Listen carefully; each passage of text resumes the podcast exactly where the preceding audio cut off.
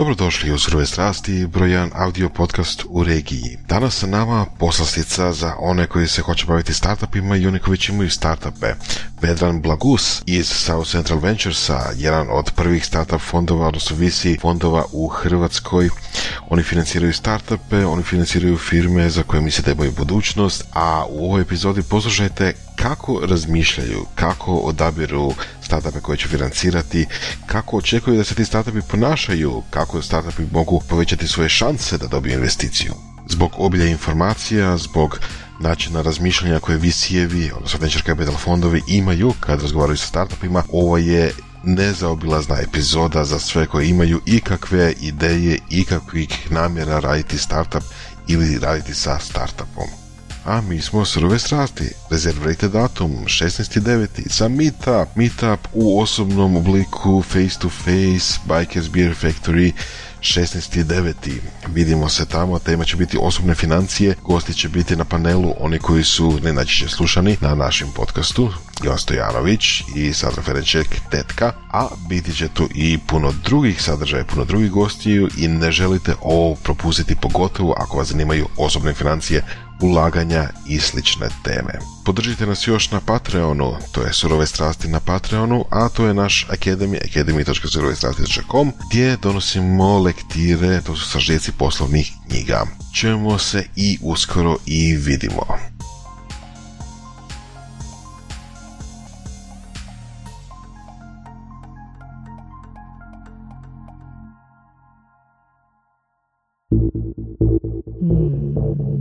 Ovo su surove strasti.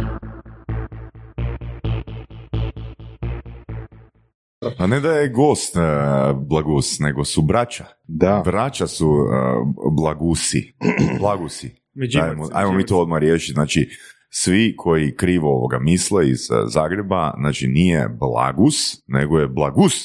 Znaš kaj, jako dobro si to rekao, ali ono, dok se, čak i ja krivo izgovaram u Zagrebu, pa velim Blagus, ali točno ono, po međimurski Blagus. Blagus. Tako pa da, da. eto, hoćemo biti pravilni Blagus. Mm. Tako, zato smo raščistili i tu priliku. Jesmo, jesmo. Ali ovaj put je s nama Vedran Blagos. Tada, To je, to je uh, ovoga uh, dijete koje, na kojeg su roditelji ponosniji. Obitelji, ali bi mogli tak reći, ne? Pa ono, brat bi... Zezamo se gore.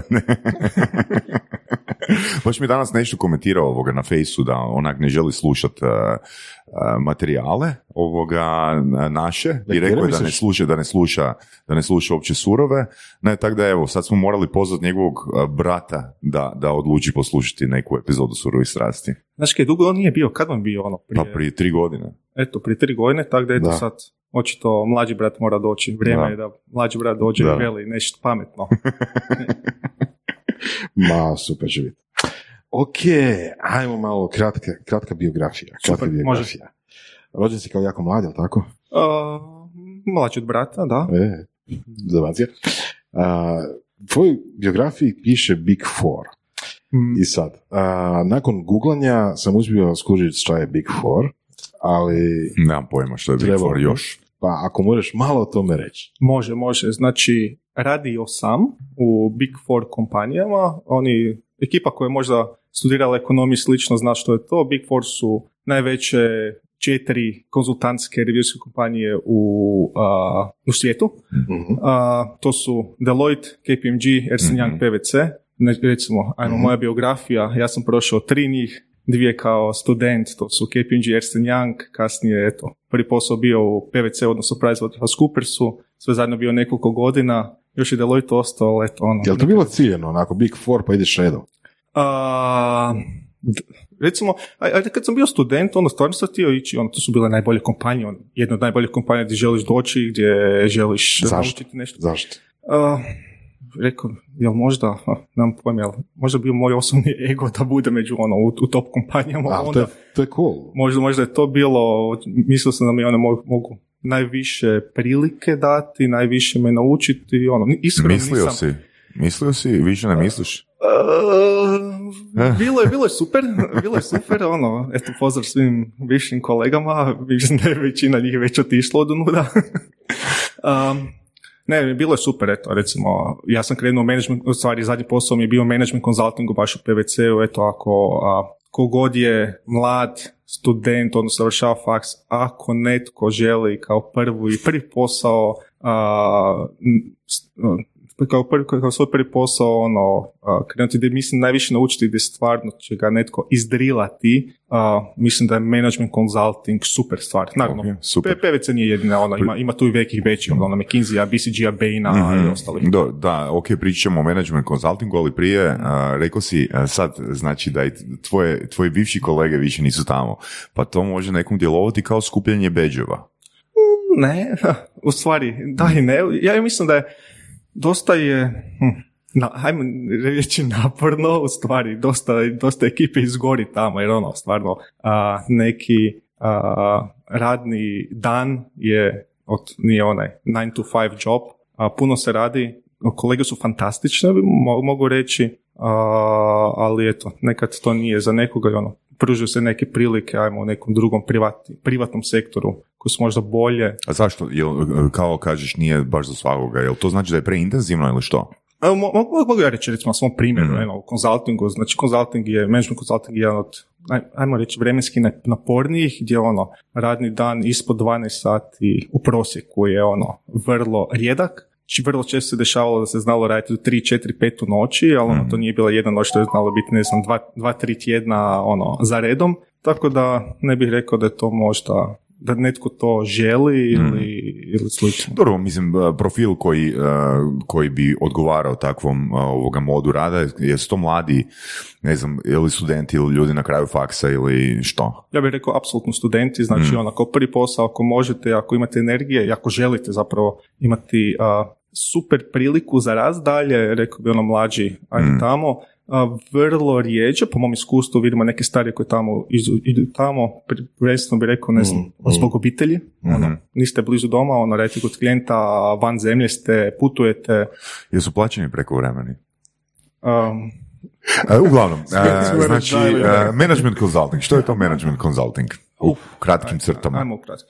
A, Management consulting su konzultanti koji savjetuju uprave, ajmo reći, srednjih i velikih poduzeća o njihovoj strategiji, odnosno a, sa svojim znanjem koji recimo imaju kao konzult, kao konzultacijska kompanija imaju globalno na razini, mogu im pomoći da riješi bilo kakve probleme. Da li je to širenje nova tržišta, da li je to restrukturiranje, da li je rezanje troškova, da li je uvođenje nove proizvodne linije ili slično. Znači to su konzultanti koji imaju koji, su, koji imaju puno utakmica u nogama, a, prošli su 20 takvih projekata i mogu doći u jedno poduzeće u Hrvatskoj, Srbiji, Americi i reći mi, gledajte, ovo je best practice i ovako bi to trebalo Ok, napraviti. kako se onda dođe do toga da radiš, odnosno da imaš iskustvo da desetak projekata i onda te šalju dalje?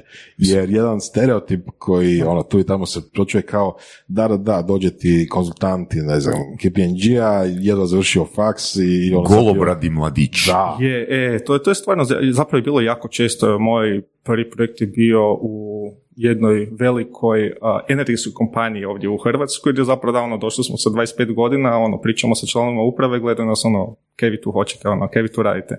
Ono, ko juniori konzultanti, zapravo mi smo tu više da prikupljamo podatke, radimo prezentacije, radimo neke jednostavne analize, a tu su oni stari menadžeri ili neki naši vanjski eks- eksperti koji a, pomognu nam strukturirati taj problem i dati ono, dati savjet nama a, kako da riješimo taj problem. Pa da, zapravo sam negdje naišao na, baš na članak McKinsey-a da su ja mislim ti konzultanti doista jesu golobradi mladići, ali zapravo ono što rješava taj problem su striktne procedure. Recimo, da, ono, recimo da su ono eksperti u tome, ono, prvi dvije, tri godine su neki generalisti, onda se fokusiraš da li to industrijski, ono, dobar si u energetici, dobar si u telekomu, ili se možeš funkcionalno, ne znam, znaš dobar supply chain, znaš dobro prodaju, ili HR možda dobro znaš.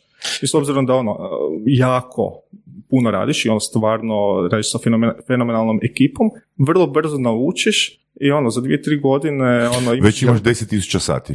A, tu negdje, tu Jel- negdje, točno. Mm. Je li to stvarno više procedure ili to više vanjski pogled na firmu koji oni koji su već unutra nemaju? Kužiš što ću reći, neki Mm. on outside view.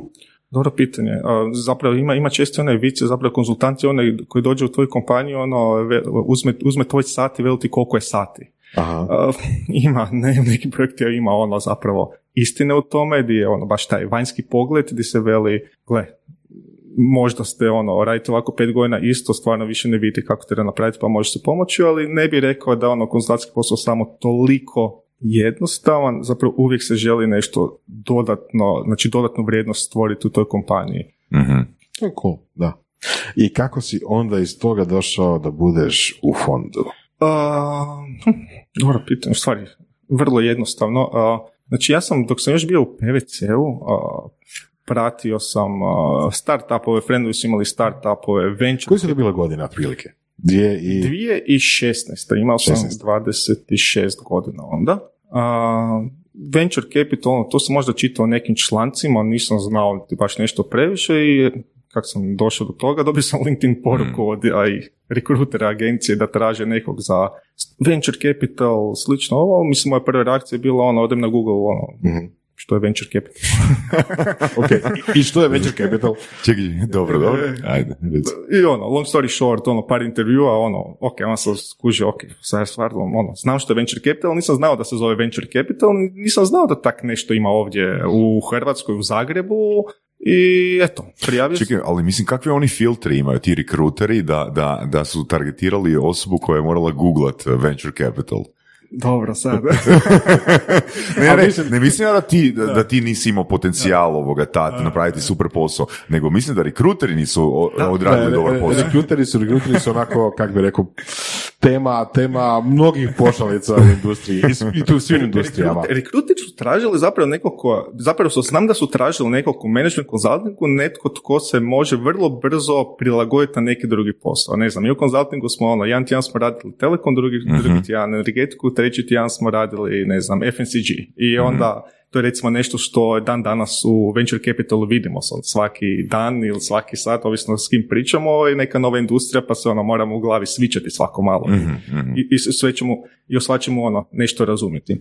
Tako da, a, taj neki profil su tražili, ono, kroz par intervjua, trajalo to par mjeseci i mi se čini da, a, i osim toga, vrlo je, ono, teško ući, ja bih rekao teško ući tu industriju, nema puno fondova, ono, nema u Hrvatskoj. Koliko je trenutno uh, VC fondova u Hrvatskoj? Aktivna, aktivna znači su ovdje dva. Znači imamo Phil Rush Capital koji je koliko dvije godine sad operativan i imamo nas koji zapravo Zagrebački ured od 2015. ali ono, o, operativni smo sa prvim fondom 2008-2009. Da. Tako da ono, u Hrvatskoj nas je sad zaposleno, ne znam, ako gledamo samo naš fond, za, u Hrvatskoj je zaposleno dvoje, ako gledamo Phil Rush ih je zaposleno, ne znam, petero, znači to je samo sedmero Da, ljudi pet do koji... deset, recimo, da. Aj- Ajmo desetero ljudi, Da. Rush, to je ono 10, 10 do 15 ljudi koji To je jako malo za industriju u Hrvatskoj. vrlo je malo, tako da, mislim, nije, nije, nije taj neki prosjek, je bi rekao ono negdje i vani, ono, nismo mi negdje, stvari, van bi rekao da malo više fondova, ali opet, Ma je, malo je više. A mislim, vi ste, vi ste prvi, ako ne među prvima u Hrvatskoj uopće, ali tako? Da, u stvari sa uredom, kako sam rekao, dvije- od 2015. ali 2008. 9.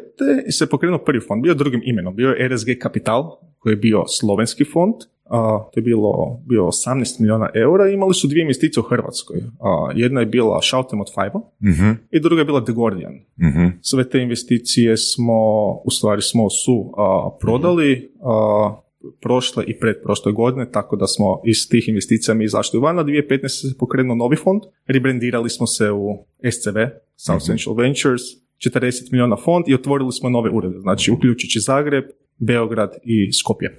Jel možemo da kroz taj primjer, baš recimo sa The Guardianom reći što je VC, što je VC fond? Može, znači, a, kroz The Guardian, ok. The- ajmo, ajmo, može, može primjer The Guardian koji možda vašim slušateljima poznati Da. tko su što su. The Guardian je imao a, i dalje ima svoj proizvod Media Toolkit. Mhm. VC fondovi primarno investiraju u proizvod, znači ne u agencije, nego proizvod koji se može skalirati, prodati regionalno, globalno ili što god. A, VC fond je ušao, e sad nisam to postigao koje godine, ali ono 2011, 12, 13 sa prvom investicijom, mi se čini da je bila milion eura, gdje se, i oni su bili, Media Toolkit, dečki i cure su bile još u ranoj fazi, pa smo, a, kapital su dobili da razviju proizvod do kraja, da ga plasiraju na tržište i da zapravo mogu brže rasti. Znači, oni mogu dalje organski rasti sporije, mogu mic po mic zapošljavati ljude, ali on, ako dobiti puš od jednom milion eura na račun, to možete puno brže napraviti. Uh, I zapravo taj neki biznis model je svakog fonda je da mi uložimo, a, dobijemo određen udio kompaniji, Mhm. uvijek je manjinski, znači nikad se ne ide uvijek je Mhm. manjinski udio i kroz nekoliko godina taj naš udio trebamo Jel to, prodati. jel to znači do 49% ili može do 50%? A, mi se čini da možemo do 49%, ali nikad nismo imali. Recimo da je neki naši target, ajmo, mo- ja mogu reći o ovom trenutnom fondu, SCV-u, ja bih rekao prosjek nam je sad, 15 do 25%. Mhm. Tako negdje smo kompanijama. Da, sad, sad- ovisi, ide da. gore, ide dolje. Da, sad imamo puno pitanja Voras i ja. Mm. Prvo pitanje, mm, kada znate da izlazite? A, kada prodajemo naš udio kompanije. Mhm. Da. Uf, znači, ok, s kim god pričamo, sa bilo kojim startupom, oni moraju znati da mi moramo prodati. Znači, vrlo često se dešava da mi njima velimo gledano, svaki fond ima rok trajanja. A, Mhm. recimo, SCV ima do 2025. Mi do 2025. trebamo prodati naš udio. E, aj- ajmo tu malo detaljnije. može, može. Znači, ko postavlja taj rok trajanja, zašto je on tu, kako dođe to? A, može, ovako, ajmo, ajmo ono step back. Znači, mi smo fond menadžeri. Mi smo rekli, gledajte, mi imamo ekipu, mi znamo, mi imamo pipeline, mi znamo a, u što uložiti, mi vjerujemo da možemo zaraditi investitorima novce. Mi idemo kod investitora koji dama daju novce. Ajmo reći, u SCV-u imamo, Mhm. a, imamo Five, imamo Nenada Bakića, imamo Europski investicijski fond, Europsku banku za obnovu i razvoj, bla, bla, bla. Imamo ih oko 20 i oni nama daju, evo vama, u ovom slučaju, 40 milijuna eura. I, mi, I oni nama vele, ok, vi ste tu, imate četiri ureda i vele nam investirajte u regiju, u našem slučaju a, Zapadni Balkan, zemlje bivše Jugoslavije, a, investirajte u tehnološke projekte, investirajte za manjinski udio, a, investirajte u ranoj fazi, seed serija A, do 3 milijuna eura po kompaniji i mi očekujemo a, povrat kroz nekoliko godina. U SCV-u, znači krenuli smo 2015. i, i oni vele, evo vam 10 godina, do 2025. A, vi nama vratite te novce Mhm. puta, ne, znači ne samo 40, nego mi želimo zaraditi. Mi želimo ono... Jel postavio konkretan, ajmo reći, postotak? Da, Da? da. Jel Znači, tajna? U, mogu reći prosjeku, ajmo u Europi, IRR je, ajde, 20%. Mhm. Ajmo reći da nakon 10 godina mi na razini cijelog fonda moramo, ajde, ajde, 100, ajde, ajmo reći 100 milijuna, minimalno 100 milijuna vratiti. Uh, čekaj, znači uh, raspolažete sa 40 milijuna, a trebate vratiti uh, 100 milijuna. Minimalno. Ok, to je više od, to je, To je više od 250, 250%, uh, znači dva i pol puta. Um, sam da još jednu stvar A, onoga da, ovdje... sorry, 20% IRR, znači u Kamaču se 20%, Aha. ali recimo na 100, ajde 120 milijuna moramo minimalno mi njima vratiti, iznad toga mi možemo dobiti bonus. Kak je to, kak je to rekao ovoga, ono, a ono 100, 120 milijuna, jel da? Um, i samo jednu stvar da spomenemo, tim me ispravi ako nešto krivo kažem, znači razlika je između privatnog investitora i VC-a je u tome što si ti zapravo, ajmo reći broker. U jednu ruku. Samo nisam na burzi, nego ono, direktno u kompaniju ulažem. Tako je. Privatni stavi svoje novce u kompaniju, radi dalje s tom kompanijom, a mi... Znači ti imaš svoju plaću, imaš svoju plaću i imaš određene bonuse za razliku od privatnog investitora koji zapravo ima samo Udio. ud- udio, odnosno računicu u Točno, točno. Znači, Dividende fond, ono, fond, znači mi, svaki fond dobi nešto što, se, što se naziva management fee. Mhm. Znači, ti Tako investitori koji fondu daju novce, plaćaju godišnje, kvartalno što god, da, da se uprave s tim novcima. No međutim, znači, fond kao fond menadžer isto treba imati onaj skin in the game, tako Mhm. da je fond menadžer treba participirati u fondu. Nije ono, e, mi ćemo samo vaše novce ono koristiti, nego svi ti investitori vele, ok, ako mi dajemo 40 milijuna, mi želimo da i vi isto date svoje vlastite novce, ne znam, Neki x, x stotina tisuća, x milijuna. Ok, um, e sad, znači imamo ishod na bazi 10 godina, ajmo reći 250%, mm, da li to znači da uh, vi kao uh, menadžeri uh, imate mogućnost bilo kad prodati ukoliko vam se pojavi ona bolja prilika? Uf, e, to, je, to je zapravo uvijek, dok mi pregovaramo sa svim kompanijama, to je uvijek to Da, da li pitanje. imate, slo- da, li imate slobodne ruke? U jednu ruku da, Mhm. i tu je recimo gdje se lome koplja sa svim startupovima. Mhm. Ajmo reći kod tih uvjeta. Znači, investitor ko visi, um, ukoliko kompanija propadne, mi gubimo novce. Ja, ko mi? uh, Ko mi? Ukoliko uh, mi... Da li ti osobno gubiš novce kao... uh, Ja osobno ne, ali oni koji, onaj koji je managing partner gubi novce. Znači jer on uložio također u fond. Ja recimo nisam partner u kompaniji, ne participiram u tome. Oni su zapravo su isto jedni od investitora u fondu. Oni izgube novce. Tako da postoje određena prava koje venture capital fondovi žele, žele imati u startupovima, u kompanijama gdje se žele zaštiti da mogu prodati svoj udio. Mhm. Naravno, njih uh, startup, odnosno osnivače zakon uvijek brani. Znači, ukoliko... mogu reći jedan primjer. Da, Um, dapače. Mi ulažemo kompaniju i stavimo valuaciju, ne znam, da ulažemo pod valuacijom 5 milijuna eura. Ok, nađemo se tu i mi stavimo milijon eura. Znači dobili smo 20%. Startupovi često vele, da, ali vi imate ovo pravo koje se zove Dregalong, gdje vi možete i, i prodati cijelu kompaniju. No, međutim, a, i oni vele, da, ali ako vi sad uložite, vi ćete ono sutra dan prodati ko- cijelu kompaniju za 500.000 eura, svi ćemo izgubiti i slično. Kao prvo, to nama nije u interesu, jer ono, uložili su milion i ako prodamo za 500.000, izgubili smo. Ukoliko prodamo za 5 miliona, opet mi nismo vratili povrat, izgubili smo. Nama kao fond menadžerima, kao fondu nam je u interesu da prodamo kompaniju za 50, 100 i nekoliko miliona, zato jer iznad onog što smo pričali, onih 100 miliona, ukoliko idemo iznad tog exita, mi dobimo bonus. Govorimo o ne, ne prodaji kompanije, nego prodaji udjela u kompaniji. Prodaju udjela kompanije. Znači, evo ga, a, a, Ali ima, ima tu neke razlike, znači taj dragalong pravilo. Znači, regalnog pravila. Evo, mi imamo, znači onom primjeru što sam rekao, uložimo milijon eura po valaciji 5 milijuna, mi imamo 20%. Mhm. Mi velimo, ok, želimo, našli smo kupca i kupac želi kupiti 100% za, Mhm. sto, za milijon eura. Za nešto gdje ćete vi zaraditi jako dobro. I- Ili recimo izgubi, ok, može, može biti, ajmo reći on, onaj drugi gdje se boje. Oni vele, vi ćete prodati za milijon eura. Znači, od tih milijon eura mi ćemo dobiti 200 tisuća, no, startupovi, znači svi ostali koji su unutra, koji imaju 80%, oni imaju pravo kupiti, imaju pravo prvo kupa da kupe naših 20%. Za onih, koliko smo rekli, ako se proda za pola milijuna eura, 20% je 100 tisuća. Oni mogu nama dati 100 tisuća eura, mi smo se namirili i to je to. Izašli ste van, Izašli smo opet imaju 100%. Mi smo izgubili, mislim, mi smo uložili milion, dobili smo 100 tisuća natrag, nije nam to interesu da prodamo za malo. No, recimo da dođe prodaja za 50 milijuna eura Mhm. i netko ko želi kupiti kompaniju 100% za 50 milijuna eura, a mi imamo 20%. Mi velimo, ok, ajmo prodati a, i zapravo naših je 20%, 10 milijuna eura. Opet, postojeći suvlasnici imaju nas pravo dati na 10 milijuna eura i ne prodati vlasti 80% ili svi zajedno izlazimo van. Ali vi imate pravo tih 20% odmah prodati. Imamo, Bez ali, obzira ali na- ako kupac veli, gledaj, meni, ja ne želim 20%, ja želim 100%, Mhm, mhm. onda ćemo, sad pod navodnicima, reći, ok, onda idemo prodati ono, svi 100%.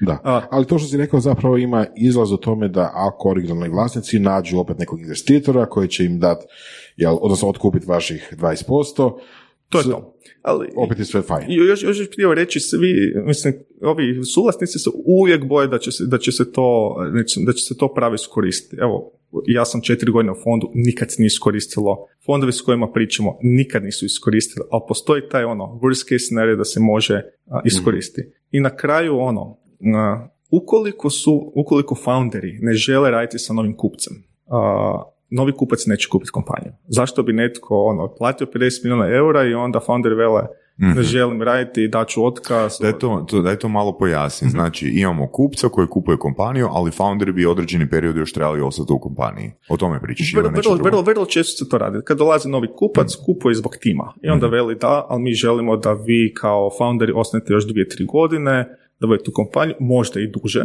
Mhm. A, primjer može biti Five. Five je Da. Endava. Zapravo Five je rekao, dečki su rekli, glavno, mi ostajemo dalje u kompaniji. Znači, Endava nije kupila ono da ne znam što napravi sa kompanijom, nego ono, vjerujemo vašem timu i ono, mi smo kupili, investirat će dalje, zajedno možemo puno više napraviti. A, da je došla u primjeru Endave i Five-a, Endava rekla, želimo kupiti 100% kompanije i dečki Luka, Viktor i Sven Vela, glavno, a, mi, ne, mi vas ne želimo, zašto mi netko platio uh, 50 ili koliko u njihovom slučaju 30 milijuna eura za nešto što ne želi netko s njim raditi. Mhm. Jel, kupcu je u interesu da ta kompanija nastavi funkcionirati i zarađivati kako je do sad zarađivala, i ako ti founderi jednom kažu sutra me nema, onda, jel, a u najmanjem ruku je disrupcija kroz neko Apsolutno. vrijeme. Ja ne znam da li tu neki naš mentalitet i misle ono, gled, doći će vanjski kupci, ono, tu će sve ono raspravati kompaniju, da. ono, da sve to će to propast. E, daj, još, još me tu ono, pun, puno stvari interesira. Znači, ok, a, ja dobijem, ne znam, milion eura, a, 20%. A, skaliramo to na 50 miliona, ok? E sad, Znači, koji je motiv kupca da, da kupi u tom trenutku? Odnosno, zašto investitori ono, u određenim slučajevima, mislim siguran sam da u određenim slučajevima zadrže, ali neki kupac je prepoznao da je valuacija kompanije 50 i on vjerojatno vjeruje da, da može skalirati na pol milijarde. Točno. A? Da li se tu radi o, opet o različitim VC fondovima, mislim čisto me interesira, da li su to VC fondovi sa većom ono financijskom moći koji preuzimaju kompanije koje su došle do 50 milijuna?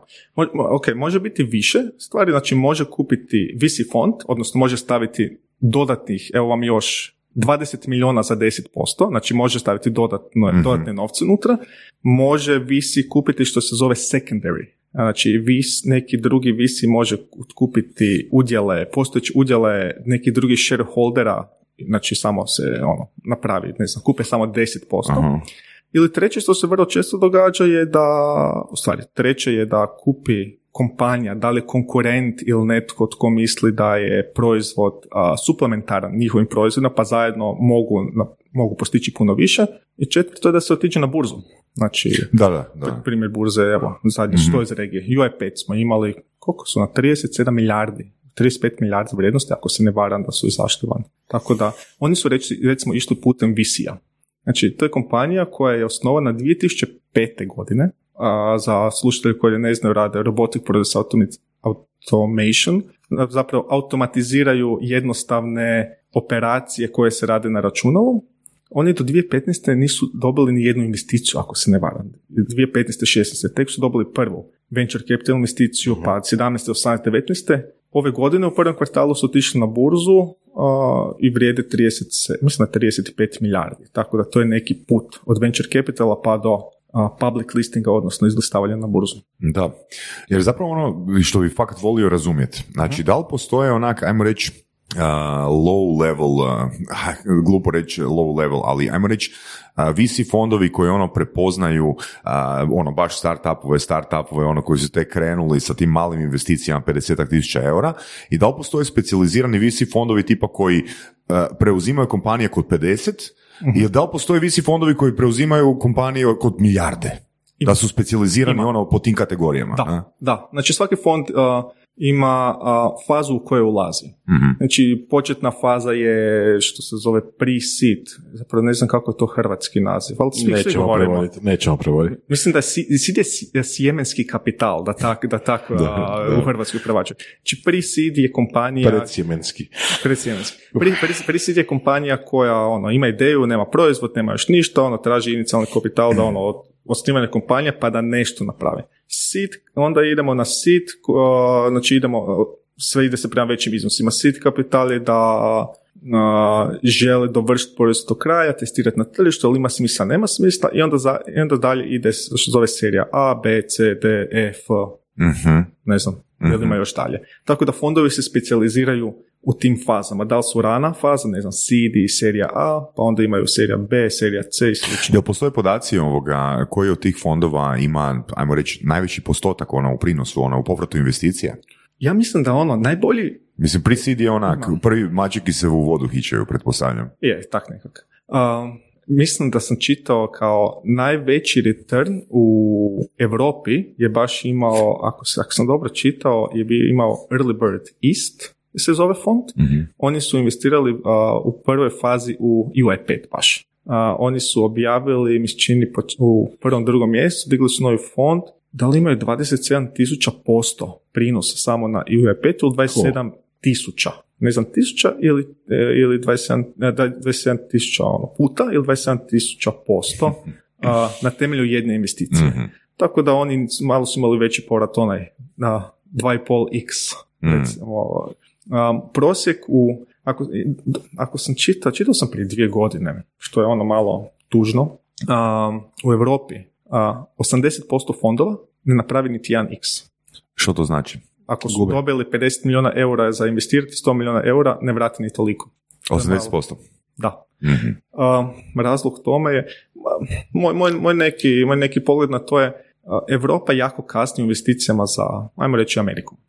I ovdje imamo, u Americi su investitori, u stvari, kompanije ili fondovi koji investiraju u fondove, znači oni koji daju novce, znači koji ne menadžiraju, to su ono od mirovinskih fondova, privatnih kompanija i slično. U Europi je 70-80% fondova kao svog investitora ima Europski investicijski fond, što su zapravo novci svih nas, mogu reći. Da. A, naravno, oni i dalje traže povrat. Ali u jednu ruku možda ovo ružna riječ, ali EIF možda i subvencionira recimo izgradnju tog ekosustava Da, u da, Europi da. da se potiču, da se Ali nove i legislativa je sve drugačije. Mislim, ga pričali smo malo prije, prije snimanja o Londonu, odnosno o Velikoj Britaniji, koji imaju sličan mentalitet kao i Amerikanci. Znači, ulaže se sve i svašta, ulaže se, svako ulaže svašta, ali zakoni su tako postavljeni da a, to ulaganje e, određeni postotak oslobađa od poreza, odnosno jel, Točno.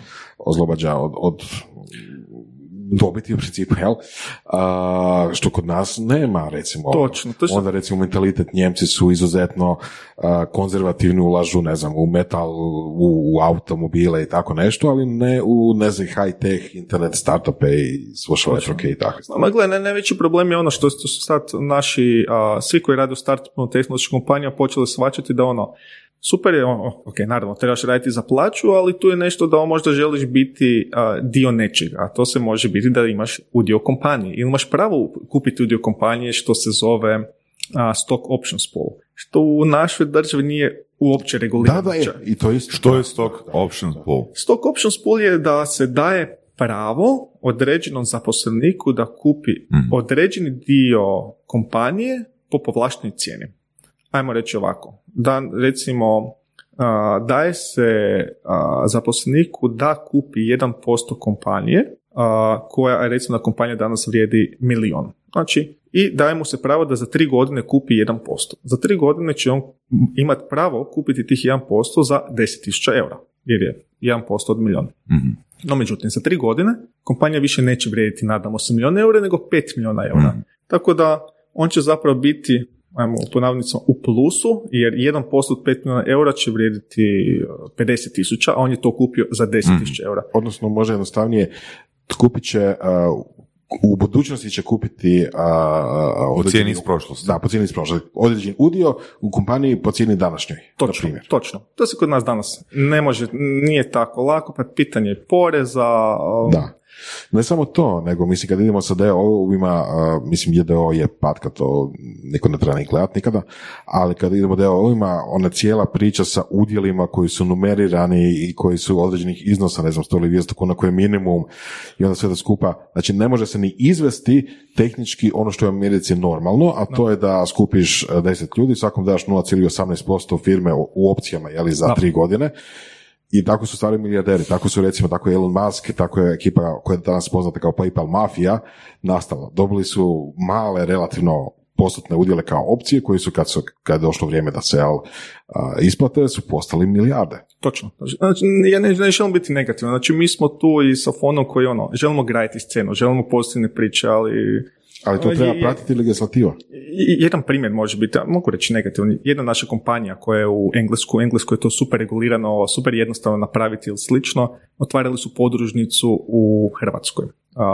Oni trenutno imaju oko 20-30% poslovnih u Hrvatskoj. A, nismo mogli otvoriti bankovni račun, zato jer ono, ok, razumijem da današnje banke zbog anti-money launderinga i slično trebaju znati tko je ono finalni vlasnik svih a, Dobro, dobro. i slično. Međutim, nisu razumjeli sto, što je stock options pool. Znači, to je zapravo, imaš pravo kupiti, ali još nisi upisan u sudskom registru da imaš. Tri banke, a, najveće ovdje, su odbile otvaranje računa. A mislim, rekao sam Vorasu baš e, prošli tjedan, ono koji paradoks sam, sam, sam ja imao sa otvaranjem e, nove firme, znači di te u banci pitaju tko ti je klijent. Da. Pa kak je to moguće? Da. Ka, kak je, znači ti ako kažeš, ti ako kažeš, ti moraš doslovno izmisliti klijenta, ali ako ti imaš klijenta prije nego je firma registrirana, opet si, opet si u prekršaju. Da, da, da. Mislim, ono koji paradoks. ne? Tako da, ovo je svemir u odnosu na... Dosta, dosta, baš je dosta regulirano. Mislim, mislim da nije samo u Hrvatskoj tako, ono, i regiji isto tako. Ono, nije, da je, nije da je Hrvatska toliko loša, ne mogu reći da se tu, ne znam, ne može nešto napraviti, je malo više izazovnije, ali Pa izazovnije je, ali neke stvari stvarno jesu nemoguće. Ja to što smo pričali, option pool i taj način podjele na sitne, na sitne udjele je isto tako praktički nemoguće. Znači, ako, ako dovoljno uložiš vremena, truda i novaca, možeš izvesti to, stvoriš, ne znam, firmu koja ima, ne znam, milijon, milion udjela pa nešto petaš sa time koji išao zato je veliki početni kapital, na primjer. Ono, uvijek svak, svaku promjenu ono, javni bilježnik, sudski registar, uh, ovo ono. U Engleskoj mi ono, imamo, znači par kompanija u fondu su u Velikoj Britaniji i to sve online rješavamo. Mm. Uh, ok, vođenje knjiga tamo je skuplje ili slično, ali ono, ovdje je toliko tih nekih međukoraka koje moramo napraviti, tako da da. Potič, potičemo kompanije da se, recimo, da presele sjedište mm van, jednostavno jednostavnije kod, ne znam, promjene da. bilo čega. Um, ja bih volio da malo popričamo, ako se ti Vora slažeš, e, o valuacijama. Uh, imali smo nekoliko uh, gostiju u, mm. zadnje vrijeme i u biti nas zanima iz tvoje perspektive, iz tvog iskustva, koliko je, koliko je omjer objektivnost u odnosu na subjektivnost investitora prilikom evaluacije tvrtke. Konkretno, evo, u, radnim, u radnim fazama. Oh, ok, ne želim ispast prezločesto, rekao bi da naše kompanije, u stvari naše kompanije, kompanije u regiji, u Hrvatskoj previše gledaju filmova, serija mm. i slično. Oni, oni vide samo ono, najuspješnije, ok, naravno, želimo biti najbolji, vide najuspješnije priče, ono, neko je rezao, stvar neko digao investiciju od, ne znam, 50 milijuna na lijepe oči, da, dešava se, ono, i svi bi tako sad. mislim da hm, živimo sad Re, rekao bih da valuacije ovdje u a, regiji su i dalje niže nego u odnosu na zapadnu Europu. A, mislim da je to sve, e, sve Ali pitanje, pitanje je iz svog iskustva, da li je valuacija ajmo reći, barem ima 80% objektivnih kriterija na temelju koje možemo reći da firma vrijedi toliko i toliko novca. Ne. Ili, ili koliko tu ima emocija, drugim riječima? Puno. kako radimo u ranim fazama je mm. zapravo, ok, svi misle, dolaze nam par startupova gdje ono rade razne ono mambo jumbo, excelice, evaluacije, sve nešto, ono, mi imamo vrlo jednostavnu računcu, mi ono, mhm. većina mm fondova. Vele, koliko ono, ste prodali do sad? Koliko, koliko, ste prodali do sad? da, da, ne, velimo ono, koliko, koliko trebate para? I oni vele, ne znam, sto tisuća. Ok, i onda oni naravno dođe, ono, vredimo 5 milijuna, mi ono, gledaj, ne isplati nam se, ono, krećemo sa uh, tih par posto, i onda mi zapravo imamo neki ono cilj, želimo glavno, želimo između 15 i 20%. I tako jednostavno izračunamo. Ako je, ne znam, 100 tisuća za 20%, znači vrediti 500 tisuća, je ono, velike pare, a zapravo nemaš ništa na papiru, ono, mm. nemaš niti proizvod, još ono, za 500 tisuća da vidimo prave novce, ono, sad na stolu ovdje, ono, za, na temelju ideje, malo meni bizarno, sve to malo na, napuhano. Dobro, čisto, čisto sad tagenta kad već tu, da li to znači da imate efektivno uh, lower cap, odnosno nižu vrijednost? ispod koje vam se ne isplati ulagati. Točno, točno, svaki fond da. Sumim da bi ikad išli ispod 10%. Znači ono, ne isplati nam se jer ako sad dojmo 10% pa ide dođe sljedeća runda financiranja. Jel bi to mogli reći u eurima, tipa ti 10% se prevodi koliko vam je najniže, tipa 200.000 eura, 300, 500? 300.000 eura. Najniže što bi išlo. Da. da. To, stvari, imali, imali smo neke niže, ali ono, ispod 200-300, vrlo mm. teško da bi mi ko fond investirali, jednostavno za nas je to premalo. Mm. Previše vremena, energije i troškova imamo da napravimo investiciju 50.000 eura. Mm. Znači, u biti Phil Rouge je onda fond koji... Um, da. Phil, Phil Oni imaju ima... posebnu, posebnu da. mehaniku, posebnu mm. Phil Rouge ima te neke, ajmo reći, ne mogu reći, uh, tipizirane ugovore. Da. Mm Jako tipizirane. Tipizirane ugovore gdje ono vrlo jednostavno, mislim jednostavno, ok, ako, ako im se uklapate u portfelj, ako vjeruju oni u vaš projekt, dobite u akcelerator 50.000 eura, ako se ne vare, imaju onaj niži dio, sad ne bi njihovo ime rekao, za 10.000 eura, mislim, imaju, na temelju I to je, mislim, dio koji je preuzeo, koji bar preuzeo brand Zipa zajedno sa njima. To je nekakav pred inkubator, nešto tog tipa za 10.000 eura. I to je ono, recimo, pre-seed zapravo na razini ideje, se dobi 10.000 eura, aj pokažite što možete za 10.000 eura. Da. da li je to do... Ok, ne bi sad išao pristup. Ja mislim da je premalo. Da za 10.000 eura se ne može skoro ništa napraviti. Da. Mm-hmm. Da. Mhm. Za 10.000 eura malo bolji PowerPoint i, i video demo i... I, što, I onda pitanje što onda. Da. Mm-hmm. Mm-hmm.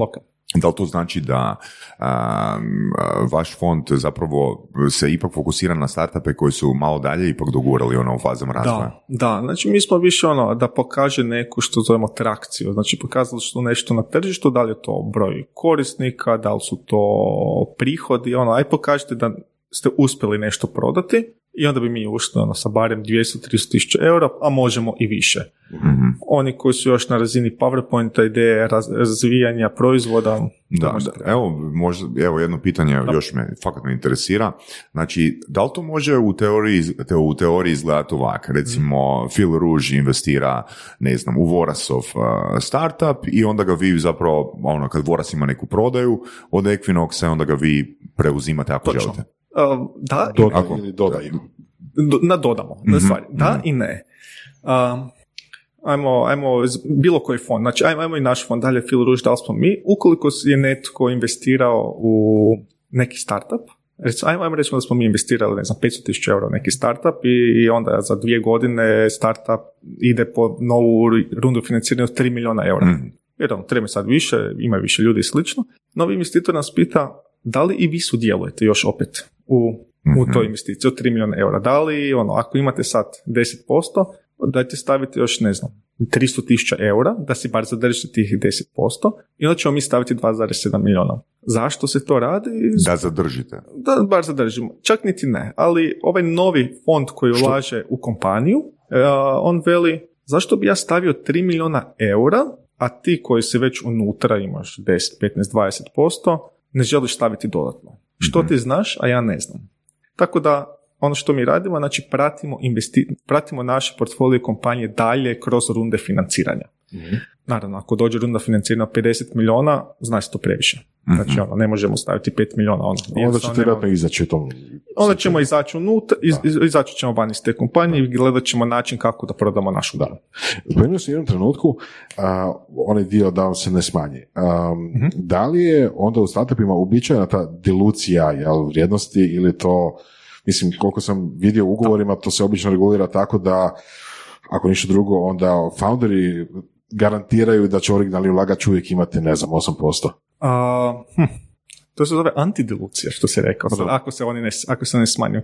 Znači, a, ukoliko, ajmo reći kako, kako ja mislim da bi trebalo biti ispravno, ukoliko, ajmo reći, mi sad investiramo x novaca za 20% i dolazi novi investitor koji želi 20% kompanije. Znači, svi se smanjujemo proporcionalno za 20%. Znači, ovih naših 20% se smanji za 4%, Mhm, 20% mhm, naših mhm. 20 je za 4%, ovi koji imaju onih 80% se smanjuju za 16%. Mhm. Tako da nova, ne znam, struktura je, mi imamo sad 16%, ovi imaju a, koliko je, 64% i novi investitor ima 20%. Mhm. Tako da standard je da ono, svi proporcionalno se smanjujemo u...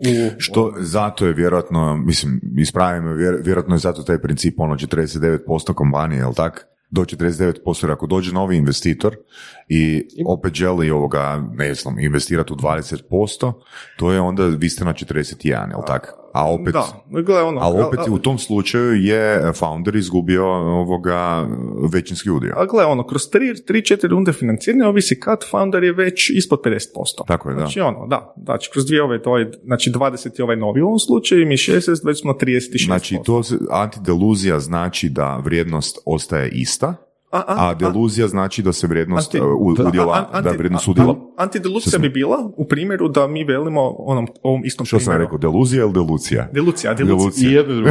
Antidelucija. Svi smo, svi smo to deluzivni oko startupa.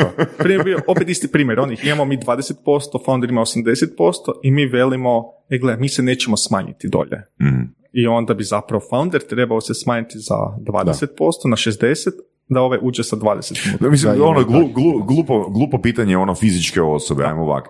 E, Znači, ja imam ono 20% u kompaniji ha, i e, sad dolazi investitor koji hoće uzeti 20%, jel ja mogu reći ono, ne dam svoj postotak? Možeš, I što onda? Jel onda blokiram investiciju? da. Ali što onda? Mislim, i onda, gle ono, sad je tu pitanje jačeg, ono, koja je opcija B? Znaš, Mhm. ono, ili ću, ili ću se ja smanjiti na 16%, ili će kompanija propast. Znaš, ono, i Jel ima takvih situacija? da, vrlo često. Mhm. Ima i u regiji. Ima da dolje, ali onda taj novi koji ulazi unutra veli, gle, ili svi se smanjujete za 20% ili ja ne ulažem. Mhm. I ok, ako su ovi koji su već postojeći su toliko komfortni da im ne treba, ne znam, 3 milijuna eura, onda ok, onda nemamo o čemu pričati. Ali slučaj je ono, onaj ko, onaj ko zadnji ulazi, ko zadnji ulaže, postavlja pravila. Dakle, zapravo onda e, sad bolje razumijemo zbog čega je 15% neki minimum. Da, Za- zato jer za- smanjuješ da. se, pa smanjiš na Da. 12, 9, i ti bi ono kroz pet rundi financiranja si, ne znam, na Ispod 5%. pet, da. Na 5% i ono. Mhm. Da, što je ok, ali ono što isto vrijedi reći, odnosno treba reći je da se taj dio, odnosno taj, taj- postupak gdje se da founderi do, dođu do jako malog a, postotka, a, nepovoljan za sve ako se dogodi prerano. Točno. Problem je to, tome- to pojasnite. Mislim, i, i čisto psihološki, mislim, a, to se zna iz drugih primjera, to se čak i priča u nekakvim edukacijama i tako nešto, tipa čuvajte se investitora koji vam traži odmah, ne znam, 50% ili 49% ili 40%, odnosno jako veliki postotak odmah na početku, jer što to znači? Da će u sljedećoj investiciji ćete već ono past na, ne znam, ono, ispod 50% u- ili, ne znam, problem je motivacije, jer zašto founderi rade? U principu founderi ne rade za plaće, najčešće. Iako ima tu plaće, treba i plaće, trebaju plaćati oni račune, i imaju svoje troškove i sve to skupe, to je sve cool, ali u principu founderi žive isto kao visi fondovi za onaj trenutak kad će to nešto prodati. Točno to. Točno to. I onda ako founder već nakon dvije runde financiranja ima 40%, Da, ako je jedan founder, jedan jel? founder, ako je jedan, ako vas je troje, ono, svaki ima ispod 15%, da, uh, znaš, ono, a tek su dvije godine kompanije prošla. da. Što onda? I onda dođe sljedeći investitor, svi padnu ispod 10% ili 5% i kad se proda za čak i velike novce, svi zarade osim foundera. Jel postoji neki ono, ajmo reći, uh, blueprint, uh, kako bi se trebao ponašati kao, kao founder? U, po tim krugovima investicija. Blueprint, kao, ja mislim da, ok, po mom iskustvu, jako puno foundera je needucirano Mm. ovdje. A, ok, mi pokušavamo a, održavati razne radionice da founderi znaju š- što su Što znači biti founder? što znači biti founder i- i kod pregovora sa investitorima, što Mhm. treba reći, što ne treba reći, ali ima, ima, ima, ja bih rekao ima toliko materijala online, ali ono, mislim, Jesu strukturirani? A, dobro pitanje. malo, malo. Malo, malo. Malo, malo. A, Mislim, zato i pitam za blueprint, na? Ne. Doslovno onak brošura, brošura za founder. Definitivno ne u Hrvatskoj i definitivno ne na hrvatskom. Ima puno materijala po YouTube-u, Sve na engleskom. po blogovima, sve na engleskom. Problem je tu samo što oni koriste i terminologiju i načine poslovanja koji su tamo normalni, ovo što smo malo prije pričali, option poolove i tako nešto, što kod nas ono ubiješ dok, dok, dok ostvariš. Ali, ali opet, founder je ono, ja bih rekao ono, danas u Hrvatskoj je, ne znam, kroz Filo Ruže prošlo 80 kompanija koje je dobilo investiciju, ako ne i više, 80 Cca. plus, na današnji dan. Znači ono, što smo sad, peti mjesec, Mm. 21. A, mi smo investirali u 40 kompanija, znači svi su više manje u Hrvatskoj. Znači, može ih se pitati ono, ajde mi recite što potpisujete, ono, koji su savjeti. Tako da nije, Hrvatska scena se već jako dosta, mislim, kad gledamo svaku godinu iza, svake godine je bolje. Ono, može se već danas pitat nekog i vidite, ono, daj mi ono neki savjet. Da, možda, možda da malo ovoga damo konkretne informacije potencijalnim founderima ili postojećim founderima koji slušaju, koji su onak top dvije rečenice, tri ili rečenice koje ne smiješ reći investitoru. Što ih to učite na tim radionicama? Ne smiješ reći, propašćeno ako ne dobijemo pare. A, t- trebamo pare jučer, to je ono vrlo često, ok, znači ono već krvariš, ajmo to Mhm. tako reći. A, koja je druga rečenica da ne smijem reći? Što se događa? Imam, ja imam zadnje vrijeme, ono, e, kao, taman sam se, ono, posvađao se sa co-founder, evo sad rješavamo ono, ne, ne znam, ono, tak da, ono, do investicije ćemo biti spremni. ok, ajmo na prvu rečenicu. A, kaj se događa ako, ako kažeš e, ime potencijalnom investitoru tu rečenicu? Trebam pare jučer. Ja mislim da svaki, svaki fond ima, ima, ima neki proces, ono, treba par tjedana, par mjeseci dok to prođe, Ok. velimo, ono, Da li to znači da... ono, kasnite, kasnite, ono, ispod plana ste, niste dovoljno dobro planirali, uh, da li to znači da će investitor, da to je zato će fond tražiti veći udio za isti novac? Recimo da će se smanjiti valuacija. Da. Mhm. Ako već sad ne ide dobro, onda si... On, onda- Znači- ali opet, e, svi vela, stvari neće smanjiti valuacija, ono, ako stvari... Zbog rečenice. Nije bitno ono je na papiru, bla, bla, nego ono, pasti, evo, rečenica će, jedna rečenica, loša komunikacija će umanjiti Odmah, odmah, pa, odmah no. pada valuacija, pada Mhm. iznos, ali opet s druge strane, ako ste ono tak malo traljavi, pa ste došli zadnji tren po fundraising, onda vjerojatno nećemo ni investirati. Da. Da, dalje. zna- znaš, uh, spomenuli smo ono već par puta u surovim uh, ovaj undercover billionaire, na? I, ja ne znam da li si gledao ono, ekipi koja ode u neki grad gdje nikad niko nije Ne, čuo za ne. njih i onda pokušavaju ono zaraditi milijun unutar 90 ili 100 dana, tak nešto, ne? I Ja sam ono fakat zabrio da će to tak izgledat, znači ti sad imaš, dobe početnih 100 dolara, na? Ok. Ja sam fakat zabrio ono da je ideja te emisije u tome da oni nakon tih 90 ili 100 dana na računu imaju plus Mm. uh, jedan cent. Na. Ali zapravo uh, se svelo na to da nakon 90 ili 100 dana treba imati valuaciju na milion.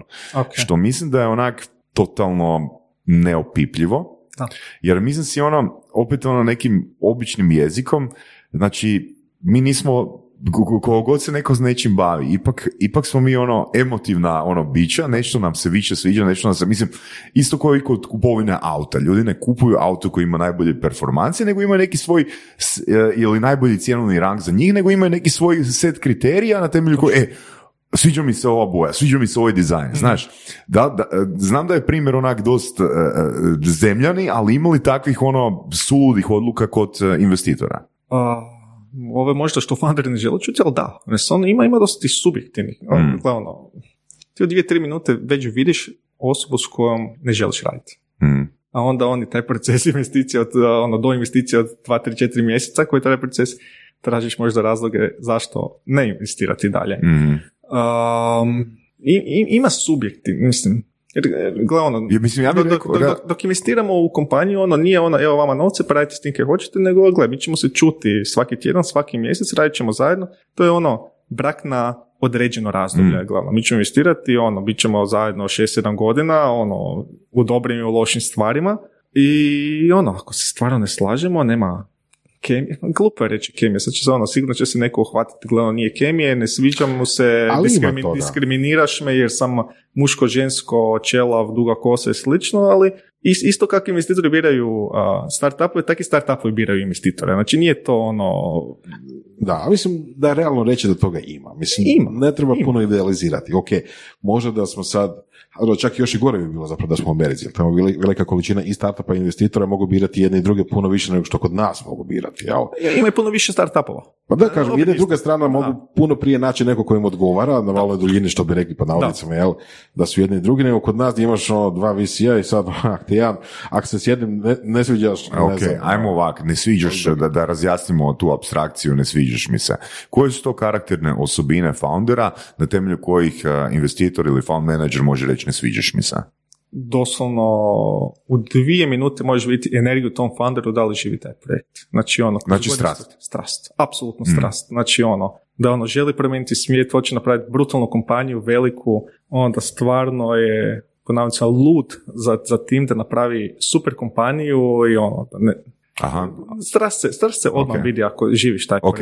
A- ali nije strast jedini uh, kriterij, naravno, ali ko je ono odbijanac, ajmo reći ovoga, što osoba treba napraviti, može imati super proizvod, ali ono, kakva karakterno ona treba biti da, da joj investitor kaže ne. Znači, već je došla do određene faze gdje je pokazala određeni uspjeh, jer je došla i tražiti investiciju. Znači, kako karakter može odbiti investitora? Uh, jako dobro pitanje. Nemam pojma sad ono što može, ono, mo- mogo biti, ono, ima, ima tisuću... Tipa, evo, ja, ja, imam, ja, imam, ja imam u, u toj drugoj firmi, ako nas klijent zove tri puta dnevno, to nije klijent.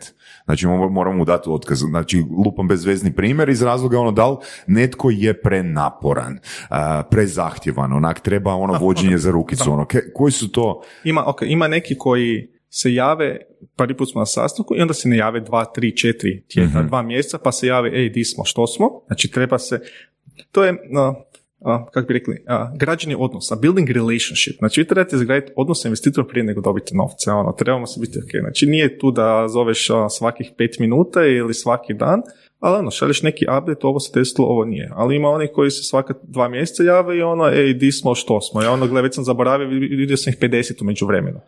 Um. Dobro, mislim, zapravo da, daj, daj nam po, približi, jel pos- to je, meni zvuči potpuno isto ko a, poduzetnik klijent.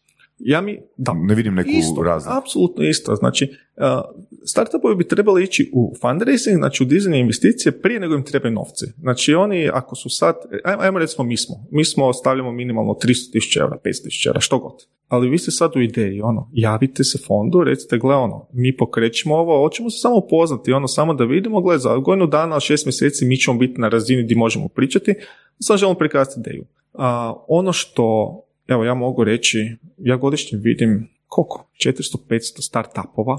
U stvari ne vidim sve, neko, većina preko maila, ovo neko uživo. Od tih, ajmo rećemo 500, da mi netko šalje update kvartalni, bez obzira da li traže ili ne, znači da mi samo pošalju što se desilo u ono highlights, lowlights, 500 njih šalje u prosjeku 0,5 ili 1. Ajmo reći 1 na dvije godine pošalje tako nešto. Mhm. A, isto ono, valja poduzetni klijent, ono što se dešava, ono. I onda, ako državamo neki kontakt, neki odnos i kad treba, kad će doći za vrijeme za investiciju, puno će lakše biti ono vidjeti što se dešava. I puno će lakše biti što? I tebi zastupati ili... Meni će, meni će puno lakše biti znati e, kako se razvilo, znači pratit ću ono razvoj kroz mjeseci, naravno ne očekujemo uvijek rast, ne ide, znači ne ide nikad po planu. I drugo, upoznat ćeš se već sa ostatkom tima, znači nisam ja jedini u fondu, znači tu su ostali ljudi koji trebaju donijeti odluku, ono, želimo ono, svi smo jedna obitelj, ako to može, mogu tako reći, ali ono, da smo svi upoznati s tom investicijom i ono, cijeli fond ono stvarno žarko želi ući u tu investiciju. A ovo, ono, sporadično javljanje, ili u većini slučaja nejavljanje, ili ono, e, trebamo sad pare, a, malo je to ono, nategnuto, mogu reći. Znači, imate rok od 10 godina, Da. to smo počeli pričat. E sad, um, koji, koji su ono, ono baš objektivni kriteriji na temelju kojih znaš da možete izaći prije? Odnosno znaš da morate izaći prije. Znači, nama treba minimalno, minimalno dvije godine da izađemo iz kompanije, da prodamo. Znači, ako, Zašto? Dvije godine? Ah, proces traženja kupaca, due diligence prodaje, uvjeravanja, o, jednostavno, reći ću prosjek, ono, za- unutar dvije godine trebamo krenuti. Ako je u našem portfelju 25 kompanija, ono, treba se baviti sa 25 kompanija dvije godine. Ok, evo, evo još, Ali- još pitanja, ali- sorry. ok. Znači, vi tražite i kupce aktivno. Da, Ok, koje, znači vi kao uh, management menadžeri fonda tražite i kupce. točno. Isto kao i investicijski bankari, jel sam se pogubio? Mm, Recimo, slično, da. aj, može. U stvari oni koji su M&A-u. Znači M&A koji rade, da, zastupaju nekog a, klijenta i da, opet tražim kupce. Investicijski bankari su većinom na burzi, ako se ne. Mhm, mhm. Tako da oni, zapravo oni traže koju kompaniju da kupe, ono, koju dio, ili da prodaju, Mhm. nešto da rade, a advisory, M&A advisory, mergers, mergers and acquisitions advisory, Mhm. oni za klijenta traže a, kupca ili za klijenta traže a, kompaniju koju će kupiti. Kužim, kužim. Recimo, to smo isto mi. Znači, tražimo, ali opet zajedno sa founderima tražimo to. Ne možemo mi nekoga prisiliti da kupi kompaniju ako founder ne želi s njima raditi. To je zajednički Da, to je proces. cijela priča iz početka. je. Da. Ok, dakle, vaša obaveza osim novca, to jest vaša, e, vaše aktivnosti osim novca prema founderima su koje točno? A, znači, traženje kupca, traženje dodatnih, u stvari, po, pomoću traženja novih investicija, ako mi idemo na seriji A pa im tražimo seriju B, seriju C, a, a, VC fondove, na kraju founders ne pregovaraju, pomažemo im u a, pronalaženju C-level pozicija za, a, koji će im ući u kompaniju pomoći im u rastu, da li su to chief technology officer, sales officer, a, business officer i slično. A, I pomažemo im širiti nova tržišta, jer opet ono, imamo iskustvo sa x kompanija, pa im možemo reći gdje, kako i što da gdje, gdje da se poši- prošire, tako da to većinom ono na nekom high level, Ok, high levelu, Nis, nismo operativni, znači nije da ono Kužim. sjedimo s njima, ej ono, da, i nismo, nismo recimo developeri. Ok, ali to također ima određenu satnicu vašu, jel tako? Satnicu koju startupovi nikad ne plaćaju. Da, da, da, pa to hoću reći. Točno. Znači, u, u toj valuaciji tvrtke Da. se nalaze i, e, i, i investiciji koju, koju, je, koju ste dali, se nalaze i vaše usluge upakirane. Apsol, apsolutno, jer je nama, isto, nama je u interesu izgraditi tu kompaniju da dođe do 100 milijuna, do milijardu vrijednosti da svi zajedno na tome radimo. Nije ono, evo vam novce, radite što hoćete, nego stvarno, vjerujemo to, stvarno mi smo dio vas. Ono, mi smo zajedno u tome i želimo zajedno izgraditi kompaniju. Bili smo pričali u par navrata kako je drugačije voditi firmu od pet ljudi, 10, 50, 100 tisuća i tako dalje. U tvom iskustvu ili recimo ono što si vidio tijekom ovih godina, koliko je često zapravo da neko kaže, neko od foundera kaže, ok, sad je ovo malo previše za mene i tražim drugog CEO-a, ja bi radio, ne znam, CTO poslove ili nešto treće. Ima, mislim da je u našem portfelju par kompanija tak nešto napravilo, da li su se firme spojile ili zapravo u nekim stvarima čak možda grozno zvuči, ono, mi smo sad već u fondu identificirali neke kompanije gdje znamo dok će doći na 100 ljudi, da jednostavno ono, neće se, fa- neće se CEO moći ono snaći tu. Već smo imali razgovore, evo ja osobno sam imao s jednom kompanijom već razgovore sa jednom kompanijom u vezi toga, oni su trenutno oni su u dvije godine rasli sa 20 na 60 i nešto ljudi. Znači on to. I ono, do 100 mi se čini da je on ok, a, i on je spreman, recimo, ne biti CEO iznad 100, jer zna da će on doći, ne znam, do- doći, do režika, do- doći će do odre- određenog prihoda, do određenog broja ljudi, neće više menadžirati, on će dalje ostati u kompaniji, Mhm. znači tipa chief business development officer, jer mu to super ide, ali za vođenje, eskaliranje do 500 ljudi jednostavno nema energiju, ne slično. Je li to neki onak uh, prirodni tijek ili onak izoliran, ono, rijet, rijetki slučaj? N- Nije, nije. Ja bih rekao da je to rijedak slučaj iz razloga što ono, svatko tko vodi kompaniju koja je osnovao želi ostati do kraja, želi biti CEO, dalje je tu pitanje vjeruju da mogu, a mi smo opet oni vanjski gdje možda mislimo, gledano, možda i nis... Morate na njihovom satu pokazati koliko je sati, na. Da. Ok, i to je super za znat, to je super za, za predviđanje isto oko tijeka razvoja kompanije i tako. Da, bilo bi, ono, da li tu pitanje, mislim, founder je, ok, CEO vjeruje da može najbolje, njegove kompanije, od početka je tu, najviše se trudi, najviše radi, Ali-. Nitko ne, ne govori da je on loš, nego jednostavno mislimo da, gle, ono, došao si na evaluaciju 50, za sa novim CEO možemo doći do 500, ono, vrijeme je da tu, nećeš ti biti izbačen iz kompanije. Koliko tu ima otpora? Jako puno, Da? apsolutno. Znači ne mogu, ne mogu ovoga opet racionalno ono vidjeti 50 milijuna i 500 milijuna, ne. Jako. Mislim, vjeruju da, da su oni ti koji mogu i misle da će netko doći i netko će krivo napraviti toj kompaniji, ne vjeruju da netko vanjski može doći i pomoć doći. Ok, Imali smo takve ali, ali, ok, je, ali ajmo ovak, znači ima ona knjiga Good to Great. Mhm. Ok, naravno da se ne odnosi na startupove, a, nego se odnosi na tvrtke koje postoje već desetljećima, ali zapravo je Collins u toj knjizi pisao baš o tome da tvrtke koje su postale great su zapravo a, za CEO-e postavljale ljude koji su već bili zaposlenici. Može biti, aha, znači unutar, unutar Da, kompanije. unutar kompanije. Ne Ne. mora značiti. Ne mora značiti. Mislim, naravno, niš, Da. nije, niš nije pravilo, ne? Da. Mislim, jedna od stvari, sorry, Ne, ne, reci, reci. A, mislim, jedna od stvari, pričao sam sa par startupa koji su dosta veliki narasli i, i uspješni su u Hrvatskoj baš, da im je zapravo teško naći ljude sa iskustvom kroz koje mogu rasti od, ne znam, ne od 50 do 100, ali možda od, od 500 do 5 milijardi, ili tako nešto. Jednostavno u Hrvatskoj nema niko ko je Da, je svoju stvarno, firmu kako doveo je to profil koji 500 može do preuzeti tvrtku na Ja- 50 milijuna? Ja mislim da su da, Gdje? ja mislim da su dosta, ako se ne varam, Rimac je počeo puno vanjskih ljudi zapošljavati. Mhm. Da, da, Rimac je rekao, znači ono da, to je jedna od razloga zašto sam postavio pitanje, on je baš primjer toga da je rekao, ok, ja sam vodio firmu, ne znam, do, do ne znam, 500 ljudi cca, Da. i rekao je, ok, meni se čini da je to overwhelming, moram uzeti nekog Da. drugog. Da, ali di naći osobu koja zna skalirati E, sa 50 milijuna do To je 500 ono, milijuna? the billion dollar question. Vani. Vrlo teško. I zašto bi ta, što ti toj osobi možeš eh, ponuditi?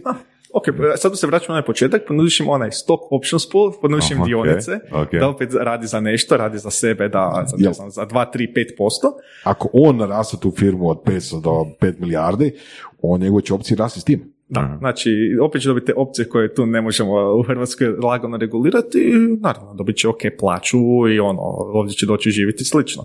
Tako da ono, trebamo poticati da u Hrvatskoj ima jako malo stranaca koji rade. Mhm. Mislim da smo ono ko država smo jako zatvoreni prema strancima. Uh, koliko god mi si to mislili, ali ono, uh, pitanje za vas. ono, drugima. Koliko znate kompanije da su unutra stranci? Jako malo. ono. Ili da se priča engleski. Pa mislim u SAD-u ih je puno više, u Walmartu, u, Wal, u Walmartu ih radi Točno, jako točno. puno. E.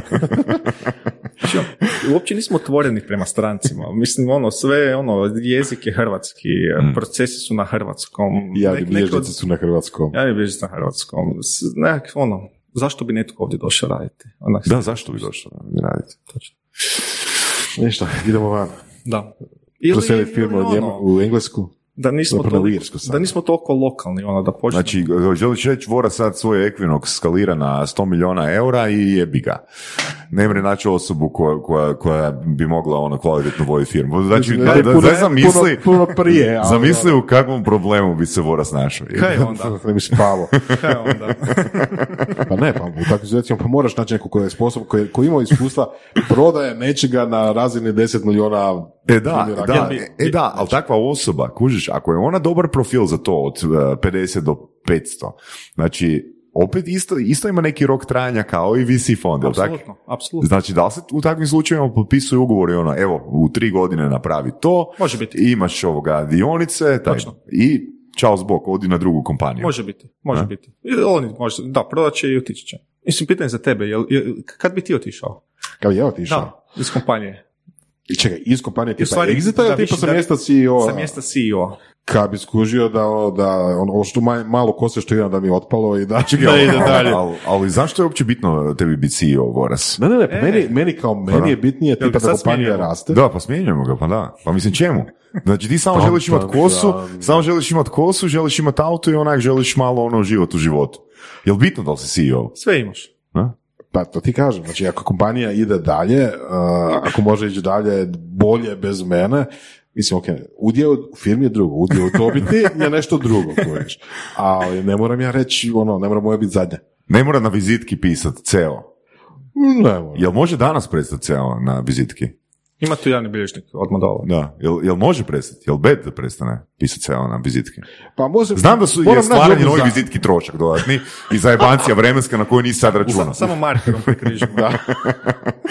A? Kako se osjećaš? Pa trebamo naći trebamo naći dostojnu zamjenu. Ok. Eto. Da. Zakon. Ne, ali mislim, to, to mi je super, razmišljao sam o tome, nije aktivno, nije, nije ono, za, mislim, je zajebancija u ovom trenutku kada ono, jel, tek počinjemo Mislim, ali onak, ali to je samo Ali- titula, ne? Mislim, e, e, recimo, ovo, Na kraju krajeva, ovo je ne? bilo negativno, doći investitoru, e, ok, ne možeš, ne možeš mu reći već sad, gledano, već si tražim zamjenu za CEO, ali znam Ne, da ne ono, da ja, ću, ja ću napraviti ono, firmu do x toga i onda Da. malo ću se povući i ono, koji će skalirati još, još bolje kompaniju, ali ono, ti si taj koji vodi prvih par godina. Pa normalno. Mislim, sve drugo bi bilo ono malo čudno, jel, tipa, ono, znaš, ono, ti si pokrenuo nešto s, s nekom idejom, s nekom željom da to podigneš, razviješ, ostvariš cilj, što god to bilo. Dobro, ali mislim, ako si ti founder, mislim, koja je razlika da li, ti, da li, da li si CEO ili si u business developmentu? Koja je konkretna razlika? Za, za o- tebe. ovisi od firme do firme, naravno, ali Obično je, obično je CEO je obično, a mislim, Mislim, samo... može biti mm, Što? sve jedno, zapravo sve. Pa sve jedno je, pa da. E, Do- da, ne. ok, odgo- očekivanje odgovornosti. CEO CEO donosi zadnju odluku. Ali znaš, nije da, on da. ništa, nije da on nešto gubi ako je, ako je otišao u business development, na? kasnije. Konkretno. Ne. Mislim, Da, uđe pa to kažem. A neko drugi gura posao. Mislim, znaš, onda... Pa da, da, ono, potpiši, A, a, a- potpiši, Vorac potpiši. Evo ga. neću, neću, I want you to sign on the line which is dotted. neću. da. Mislim, to, To, to, to je baš ono znaš, što smo sad rekli, zapravo CEO, pa gdje radiš, pa koji su Mm. odjel. Mislim, sad malo skačemo, idemo iza, to je i ono, a, e, sad se sjetio ono zapravo, kada, a, što ne reći, Mhm. mislim, a to je ono, e, to su bila ta pitanja, što ne reći visiju. Da, znači, uh, da tu odmah padaju, odmah, a, a to je, a, ovo mi je side job. Mm. Da, Da, da, da. Ovo je side job da. kao ono, i onda, i onda ja njima velim, kad će ti biti full time, kad daš otkaz, kad ono, živiš taj projekt. A onda naravno, standardno su ono, ili može biti, kad dobijem investiciju, ja ono, ok, a, Jel to, prola, jel to prolazi filter? ne, Ne, nikad. ok. A, i, ili drugo mi vele, gle ono, ako sam sad uspio postići ono, dok sam zaposlio u ovoj firmi pa ovo radim side job, ako sam do sada uspio toliko postići, zamisli koliko ću tek onda postići. Ono, pa dobro, da je onda kreni ono full time u to, pa Mhm. postigni to. Mhm. A, pun, mislim, a, š- ne, ne, ne želimo, sad je ovo glupo malo, Ni- nije nitko, nismo mi robovlasnici, niti su stara founderi, robovi ili slično, ali ono, ako mi stavljamo 200-300 tisuća eura, 3 miliona, 5 miliona, Pa želimo- moraš malo s bićem udarit, ne? tak, on- mislim onda mo- točno, e. onda mislim moraš biti na tome, ono raditi to, a ne sad sjediti na dvije stolice, Da. pa gledaj, ako ne uspije ovo, gledaj, radim Walmartu. Znači, u biti se očekuje od foundera u kojeg vi ulažete Commitment. da bude all in. Da bude all in. Da. All in. Da. All in, jer ono, Da. mi smo all in. Mislim, ono, Jel smiju imati hobi sa strane? apsolutno. e, za- zato baš ulažemo ono, da naš, ulaže se pare da ono, nemaš brige da imaš platiti račune, stan, auto, da ok živiš, ono, ne bih rekao da startup founderi, po mom iskustvu koji dobiju investiciju, ne bih rekao da loše žive financijski, ok, uvijek može bolje, ali zato dobije ono investiciju, da je ono fokus na poslu, a ne hoću platiti režije, hoću imati za rentu ili slično, nego ono, Ajmo pričati onda o runwayu.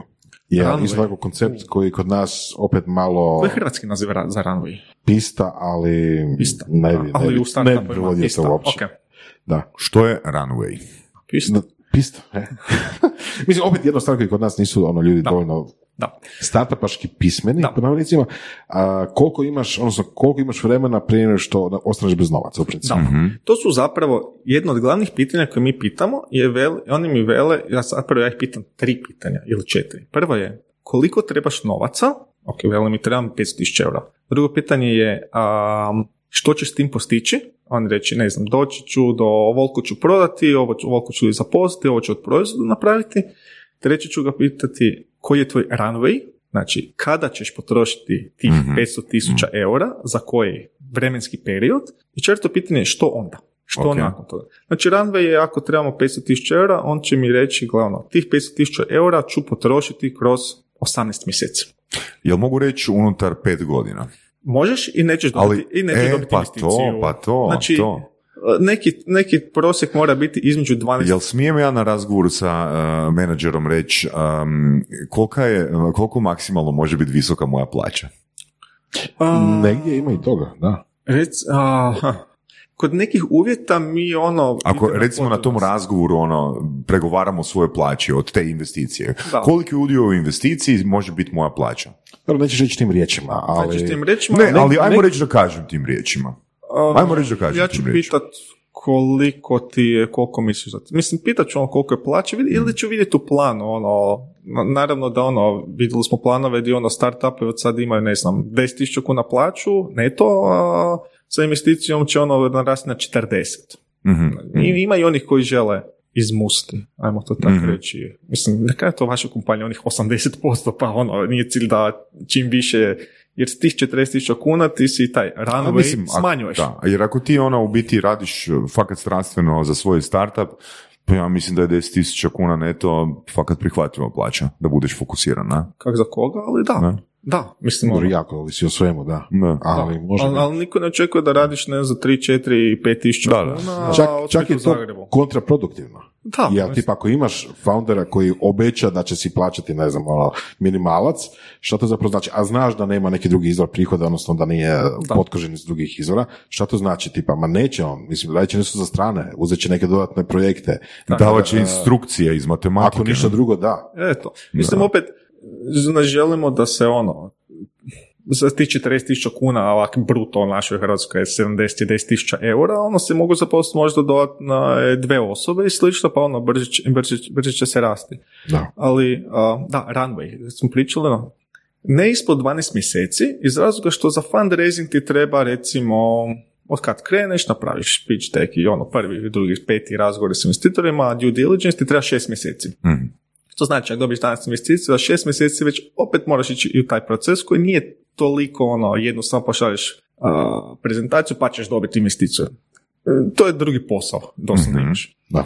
Ako je, du, ako je duži od 24 mjeseca, onda ćemo pitati, ok, možete ne trebate toliko novaca ili presporo rasteš. Znači, VC-evi u početku ne očekuju profitabilnost. Znači, Što znači u početku? Prvih par Unutar godina 24 mjeseca. I više. Ok. I više. Znači, ono, prvih par godina. A, jel, jel te, ko, koje su još, ko još nije ono profitabilan od nekih velikih kompanija?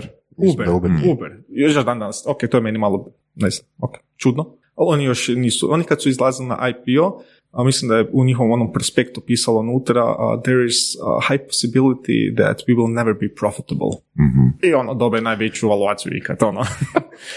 A, Da. Tako da ono, dobivate no, vi si ulaže novce da ono, pumpaš unutra u marketing, da kupuješ tržište, da zapošljavaš ljude, da brže rasteš, ono, kasnije kroz x godina ideš raditi na profitabilnosti. Mhm. Tako da, i, vrlo često vidimo ono startupove, ne znam, sa preambicioznim planovima, što je lijepo biti ambiciozni Što planovi. znači imati ambiciozni plan? Prva godina 20.000 eura, drugu godinu 5 milijuna, treću godinu 50 milijuna. Mislim, ok, ima, ima toga sigurno negdje u svijetu, ali ono, Ili ovdje rec- još nismo vidjeli. Da. Ili recimo, opet, čitao sam neki tako na blogovima neki primjere, tipa, a, da, ove- nemamo ništa, jeli, a, danas ćemo zauzeti, ne znam, našu lokalnu zemlju koja je god to bila, sutra ćemo o, kontinent cijeli koji je god to bio, recimo Ameriku i preko sutra, jel, sljedeće godine smo ono, globalna, globalno zamjenjujemo Facebook. Točno, to. Mislim, svi, svi, svi startupovi, ono, ja znam da je, ako si u ranoj fazi, jako teško ti napraviti poslovni plan, ne, ne mogu, nemoguće, ono, nemaš pojma kaj će biti, ono, možda će to propast ono drugi dan, možda ćeš skužiti da to stvarno funkcionira, ali treba biti, mi ono, mi se ne lovimo kroz te poslovne planove, kroz svaku brojku. Ono, želimo stvarno vidjeti koja je logika iza toga. Ono, ako baš, kak si rekao, ono, danas Hrvatska, sutra Europa, prek sutra Amerika, onda malo ćemo misliti, ok, ispod plana. I sve to za 300.000 eura. I to sve za, ja, e, to je, to je jako. I to sve za 300.000 eura. Da. S druge strane, ako stavite plan, gle, ono, danas Hrvatska, sutra sljedeće godine Slovenija, treće godine, ne znam, Bosna, ćemo reći, gle, ovo nije VC case, ono, ovo je prespor, mislim, Mm. kaj ćemo s tim? I onda to opet nije za nas. Koja je zlatna sredina? Ne znam. A mislim, Pitanje pregovora opet. Da. Use case-a. Da. Znači, želimo ono, da, da mi pokaže koja je vizija foundera ili found, da, više ni jednog ili više ni, kako vide kompaniju da se razvija. Da li će se tako razvijati? No, pojma. da, ali dobro, ok, ali reci nam Vedrane, mislim, 300 tisuća eura nije puno novca, na? Mislim, to fakat nije puno novca. Da, u startupu ne. Da, tako da, mislim, što uh, startup može napraviti, evo, koji su najčešći obrazci što uh, founder može napraviti iz tih, ono, 300.000 zaposliti ljude u, ne znam, u, na razvoju, u razvoju što, uzeti urede, ne znam, Ured- i, i marketing, ono, Ured, što, ured, Marketing, marketing. ured razvoj, marketing i možda ako su, ne znam, business to business otvoriti ono, dva nova tržišta. tipa, što to znači, otvoriti ured u... Otvoriti ured zaposliti jednu, dvije osobe koja će obilaziti, prodavati ili slično. Znači, Da. e, Osoba koja će biti na terenu i prodavati. Ukoliko pričamo o, znači to je business to business, znači da se prodaje kompanijama usluge ili proizvod. Ukoliko pričamo o B2C, znači da su korisnici end useri ti, a oni slični, treba puno više novaca. Znači, svi misle da će sa 30.000 eura napraviti neki super efekt, svi će downloadati aplikaciju, svi će koristiti i više nikad nećemo trebati novaca. Opet, ne znam da li sam, vrlo rijetko smo to vidjeli. Znači, tu treba puno upumpati novaca u marketing. Tako da, opet ako mi neko dođe sa planom sa 30.000 eura, poslat ćemo, ne znam, globalna fitness platforma, sumnjam. Evo, čisto onak, tvo, tvoje neko, tvoje neko ovoga, ajmo reći, okvirni, okvirni ovoga izračun a, ili prognoza, ono, koliko bi trebalo Vorasu da ima fitness aplikaciju da postane koliko bi nekoj, još, još jednoj fitness aplikaciji ok. trebalo novca da bude, ne znam, da dođe do milion korisnika. Aktivni, koji plaćaju. Pa ajmo reći za početak, samo oni koji će se registrirati. Milion korisnika. No, pojma. Preko milion sigurno. Znači, dolar Dva, tri po, dolar po, do, znači, tri dva, milijuna. tri, dva, tri dolara po besplatnom Znači, ali, korisniku. ali to ti, to ti, je- to ti, to ti je milion, uh, znači samo na marketing i, i sales, znači plus Da, još da. dolaze, jel, plaće, Da, da, da, da, ok, ali to kažem, znači, znači za besplatnog usera, da. znači, ajmo reći S dva ljudima. dolara. ne? Po Ajmo reći. A što je zapravo za svjetske razmjere, ono fitness aplikacija sa, s milijon korisnika? Ništa. Ništa. Ne? Lokalno. Mislim lokalno. Ono. New York aplikacija. Znači da, da, da želiš ono stvoriti aplikaciju da je najbolja na svijetu i tebi treba milijarda dolara da ti zapravo se pozicioniraš sa tom najboljom aplikacijom na ali svijetu. ono, sa 30.000 dolara, eura neće se ništa, neće se niti razviti aplikacija. Mhm. A ekipa misli da će napraviti globalni Da, uspjeh. da. Da. Da. A, I to je zbog, i zbog toga je u B2C jako teško ići. Na početku, barem. Da, B2C, da. B2C je užasno teško ići i slušao sam pičeve kad sam ja pričao Mm. a, gdje ljudi dođu sa idejom da mi ćemo napraviti novu, verz- novu društvenu mrežu za X, jel? I a koja nam je strategija? Aha, pa imat ćemo tri reklame na najvećim trgovima, ne znam, u, u X gradova i zato nam treba, ne znam, ono, neka smiješna cifra tipa 60 tisuća dolara. Ok, ono, e, tri točkice. Kad, kad ste vi zadnji put neku aplikaciju skinuli? Ja nikad nisam, ja mislim, kupio baš aplikaciju. Ok. Baš ovoga, možda sam uzeo recimo Udemy neki kurs ili tak nešto, ali aplikaciju sam nakon toga skinuo, nakon kupovine. Dobro, ja bih rekao da skinem neku baš ono novu aplikaciju, da probam ili kupim jednomjesečno. Ali Ok. to je Pocket Cast sam kupio. E. Da. Ok, što nije ono često. Znaš, ono, Pa nije ne- često, Ne skida da. se puno više Da, novih aplikacija. Mm. Da. B2C je izrazito težak. Ono, da dođe do svih korisnika. Pa znači tko je to? Tko ti je target? Zato, zato recimo mikrofon nismo toliko fokusirani na B2C jer ono... Ok, para je, jednostavnim jezikom. Da. E, zašto, što recimo founder treba znati, evo recimo ja želim razviti aplikaciju i želim ju razviti, ono, logičnije mi je ono, razmišljati o aplikaciji u budućnosti o kojoj, koju ću dizajnirati, koja će bići prema B2B-u. Zašto prema B2B-u? Jeftinije je, rekao si. Na, Jeftinije je akvizirati B2B klijenta nego B2C. Ne, jeftinije biti, ok, B2C je jednog dobiješ za dva dolara, jel Da, tako? tako je, da, da. A, Ali lakše je tržište- rasti za B2B. Lakše je doći do, lakše je prodat, lakše je doći do novca. Recimo, u stvari, a, dulji je, kod B2B je dulji proces je, prodaje, da, znači da. to je 3 plus mjeseci, Mhm. ali su puno veće vrijednosti, znači Mhm. ono, 10, 20, 200 tisuća eura po, po ovome. Kod B2C-a je, ok, vidiš neke prve rezultate u Odmah? početku, ali, o, recimo odmah, ali, od- odmah, ali onda ne znaš da li su to oni naš early adopters, znaš koji ono, dođeš brzo do 50-100 tisuća korisnika i ono, upumpaš još više u to, Mhm. A više se zakopao. Super primjer može biti eto, Agrivi. Agrivi je to bio. Agrivi je bio B2C. Oni su bili, oni su došli do, ne znam, 50-60 tisuća korisnika, izrazito brzo, ono, su to bili ono early adopters, znači ono, mladi farmeri ili slično, i su skužili, gle, ono, neki plaćaju, ali ne možemo doći do ostalih, ima milijone farmera na svijetu, i oni su svoj biznis model a, ušli u B2B. Znači, Kako? Da sad prodaju Kome? a, Nestle, Driscoll, Spodravka i slično, gdje oni recimo žele pratiti što se dešava na njihovim a, farmama, od, a, Kooperanata. a, kod, kod njihovih kooperanata. Mhm. Znači recimo to je neki slučaj kako oni ili u stvari da, kod kooperanata ili ako imaju neke svoje ono, ratarstvene a, Mhm. aktivnosti dolje. Tako Mhm. da to je recimo gdje, gdje, gdje je njima trenutno fokus. Znači oni su, a, što mi velimo, pivotirali. Znači, Da, da, da, da. Promijenili su iz B2C-a u B2B. E, i dobro da se spomenuo tu riječ, uh, zato što nas isto tako zanima koliko često ima pivotiranja unutar te, tih 24 mjeseca. A za početak, što je pivotiranje? Pivotiranje je a, promjena da li poslovnog modela ili značajki proizvoda u nešto drugo. Zato jer je, jer je tim skužio da to ne funkcionira, misle da je veća prilika u nečemu drugome ili slično. Znači može biti iz poslovnog modela iz B2C u B2B. E, znači to isto može biti pivotiranje. Može biti iz Ok. B2C u B2B, može biti pivotiranje, gle, ono, radimo fitness za street workout, ali ono, skužili, smo da ono, gle, tu nema, yoga je puno bolja, pa smo pivotirali u yoga. Da, da, da. Ok, to mi je logičnije za, za pivotiranje, na? Ovo nisam zna, nisam povezao ono Jer- da je iz opet ono- B2B-a u B2C ili obrnuto. Jer ono, i tak, tako da se to može. I Mhm. koliko je često u ranim fazama, u ranim fazama najviše, Da. znači ono, evo ga, ne znam, ako, iz- Nakon investicije, nakon primljene investicije. Kad- može, god, može kad biti. god. kad Može i prije, može poslije. biti i Može, nakon investicije. Recimo, Agriv je to napravio, mi smo njih investirali prije, sad će skoro pet godina, oni su prije dvije, tri godine cijeli poslovni model pilotirali. Da. Ne znam koliko ste vi, jeste vi u Equinoxu? Baš da smo pivotirali, Da. pa jesmo malo. Ne, nismo baš drastično mijenjali uh, skroz biznis model, ali tipa jesmo, tipa ko nam je, ko su nam kupci, Da. ko mi se obraćamo na koji način i tako, malo jesmo. jesmo. Mhm. Mislim, po nekoj definiciji startupa uh, moraš pivotirati, znači dok ne dođeš do product market fit, što bi rekli, jel, na lijepom hrvatskom, uh, moraš tražiti opcije, jeli. Šansa da pogodiš odmah iz prve ko, će, ko ti je idealan glupac i Ok. sve skupa Da li možemo jednostavnim jezikom reći da, da se pivotiranje uglavnom odnosi na to da promijeniš buyer personu u, svoje, u, u svom usmjerenju ili što? Može. Može?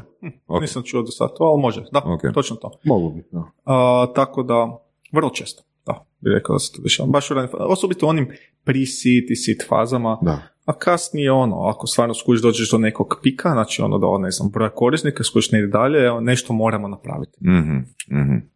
Vrlo reći kasnije. A, Katja, e, Kati, Ka- što ja sve treba napraviti, minimalno, što ja minimalno treba napraviti da se javim Vedranu a, da razmotri, da razmotri e, ovoga investiciju u moj proizvod. Za početak, startupovi trebaju um, vidjeti da li im se uopće taj investitor uklapa u ono. Ako, ne znam, recimo, ako se investitor bavi, investira u B2B softverske projekte u, za financije, onda ne možete doći sa, ne znam, apartmanima ili za se baviti agrikulturom. Znači, to je automatski, svi gubimo vrijeme. Ok, znači prvo zadaću napravite ono, i dok idete prodavati proizvod, morate znati kome prodati proizvod. I to je sve javno dostupno i doznaje se u roku 15 sekundi. Više, više vas uh, dođe slanje maila nego istraživanje tome. Ono što treba svatko imati je prezentacija ili što mi nazivamo pitch deck. To je prezentacija do 15-20 slajdova koja go generalno u stvari high level priča što je proizvod, koji je problem, koje je tržište, koji je vaš poslovni model, tko je tim, koje novce tražite i po čemu ste vi, koja je vaša prednost u odnosu na konkurenciju, odnosno tko je konkurencija. To je ono 15 slajdova, 20 slajdova, ništa mm više. Uh, ok, imamo pitch deckova od 50 slajdova, imamo biznis planove od 20 stranica A4 koje nam se šalju. Ja, ja osobno pročitam svaki, u stvari, ok, biznis plan 20 stranica ne pročitam, jer jednostavno nemam vremena, svaki pištek provjerim, svaki pištek odgovorim, a, iz razloga što stvarno želim i pomoći tržištu, dati neki savjet ili usmjeriti dalje, gle, nije za nas, ono stvarno odite dalje, pokušajte ove kontaktirati. A, što sam htio reći? Zaboravio sam. Dobro, pitch deckovi, uglavnom, kako doći do, do da tebe. da, pitch deck, odnosno i ono što, ono što aha, da, i ono, s vama ću se vidjeti, upoznati i vidjeti ono, da li je to neki meč za nas, da li ste on, u fazi u kojoj mi tražimo industriji koji jesmo ili slično. Um, pričao sam onih 15-20 slajdova, a, svaki se prevjeri, ja, da, sjetio sam se, znači, godišnji ono, vidimo, ne znam, 400-500, svaki provjerimo, ali ono, ne stignemo, ako šaljete onih na 50 slajdova ili 20 stranica, ne uspijemo pročitati. mm Znači ono, nije da mi se samo bavimo time, nego znači moramo i menadžirati naše kompanije i s njima raditi, moramo i vidjeti nove pipeline kompanije, ali stvarno, ja, bar ja osobno pokušam svakome, u stvari svakome odgovorim i sa svakim se vidjeti gdje vidim neku potencijalnu priliku. Ali ono, mhm. bilo bi dobro da i startupovi naprave svoju zadaću mm i naprave dokument. I ne, bilo, ne, bilo bi super da vi imate, da, da im pošalješ link na obrazac. Pa ima već, recimo e? template, uh, jedan najpoznatiji template to je Sequoia deck, znači Sequoia, jel? Uh, jedan visi američki koji je, ne znam kod, prije 15 godina jel, mm. dao svoj template i rekao, evo, hoćeš startup, piši po tome. Točno, znači samo treba neko napisati, sva, svašta vidimo, pitch deckova trećina je ono da svi neki izmišljavaju neke stvari, nema tu ništa izmisliti. I doslovno Google pitch deck template, prva tri otvorite, dobro je.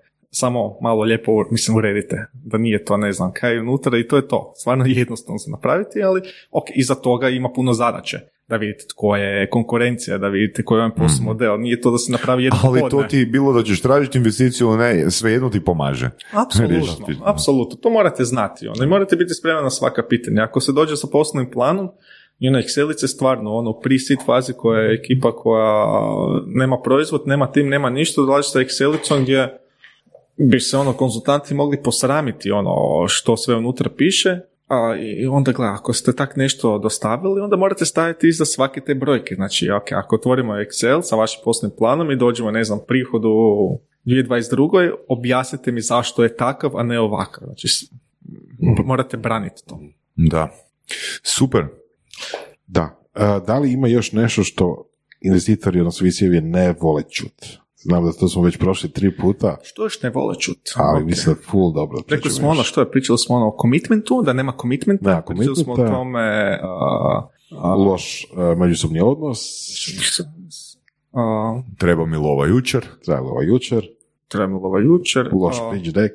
Postojeći, ok, ovo nije da možete izbjeći, ali ne postojeći investitori ne, nas ne žele pratiti dalje, ne žele više investirati u nas. mm i eto, to bi bilo to. Znači, ono, održavajte odnose unutar tima sa postojećim investitorima, postojećim shareholderima, dođete dovoljno rano do investitora, gradite odnos sa njima, pričajte s njima, um, pričajte sa ostalim investitorima, prije smo spomenuli, dvoje su sa uredom u Zagrebu, znači nismo mi jedni onako, mi veloma niste za nas, odite drugdje. mm Ja mogu evo samo reći, naš, naše kompanije u prosjeku kad dižu novu investicijsku rundu u našoj kompaniji u portfelju sa negdje prosjek 60-70 fondova kontaktiraju i pričaju. I nadamo se da će jedan biti koji će investirati u to. Tako da, mm-hmm. ono, idete samo na nas dvoje ovdje, Filrush Capital i South Central Ventures, ne dobite njih kraj svijeta, ono, niti mi nemamo neograničene novce, niti mi nismo grantovi, niti mi nismo,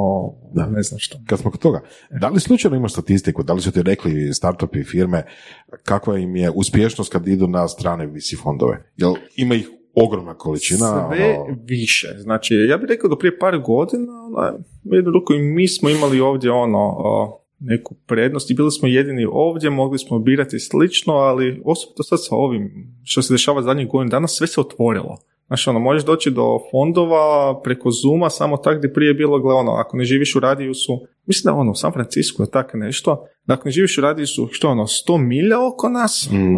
s autom, a, nisi za nas, ono, želimo biti blizu tebe. mm Sad se to ono promijenilo, ono, jedna kompanija, evo naša u Srbiji je dobila par sto tisuća, malo ispod milion dolara investiciju sa američkim fondom, čuli su se tri put preko Skype-a Zuma. Tako da sad je sve puno otvorenije, konkurencija, evo i za nas, puno veća, što je super, a, drago mi je zbog toga, opet, mm investitori vole zajedno ko investirati u kompanije, ne želi netko sam staviti milion eura, ajmo zajedno 500-500, smanjujemo se rizik i ono, mm pametniji smo zajedno. Um, pa evo, svakim danom možemo vidjeti u medijima ima sve više vanjskih fondova koji ulažu u naše kompanije ovdje u Hrvatskoj ili u regiji. mm Super. Super. Uh, fakat si nam nadopunio, evo, barem meni, ja mogu reći za sebe, meni. da si stvarno ovoga nadopunio ono kje smo naučili prije u surovim strastima, evo, baš ono, ja se osobno voras ono uz tebe i goste ono šmirgla i dalje. Ne? pa definitivno, zato smo tu, zato radimo surove strasti. Hvala dečiki ste zvali, a kaj sad imamo koliko, imamo ovoga jednog bilježnika dolje dogovorenog za CEO. Tako je, tako je, da, već sam poslao SMS. No? A, Šta, znači potućete se i ko preživi bit će CEO. Mad Max style. Da. Uh, pa na dolasku bilo je jako informativno. Mislim da su i slušatelji puno naučili iz nas. Uh, ako ne, zvaćemo te opet. Hvala na pozivu i et ništa. Uh, u kontaktu smo. Cool. Hvala. Super. Slušali ste podcast Surove strasti, broj 1 audio podcast u regiji. Ako vam se sviđa, lajkajte. Ako se slažete sa gostom, komentirajte ili ako se ne slažete, pogledajte našu ponudu obrazovnog sadržaja na academy.surovestrasti.com. Komentirajte, lajkajte i nada sve šerajte tako da i drugi ljudi mogu saznati za surove strasti. Čujemo se i do slušanja.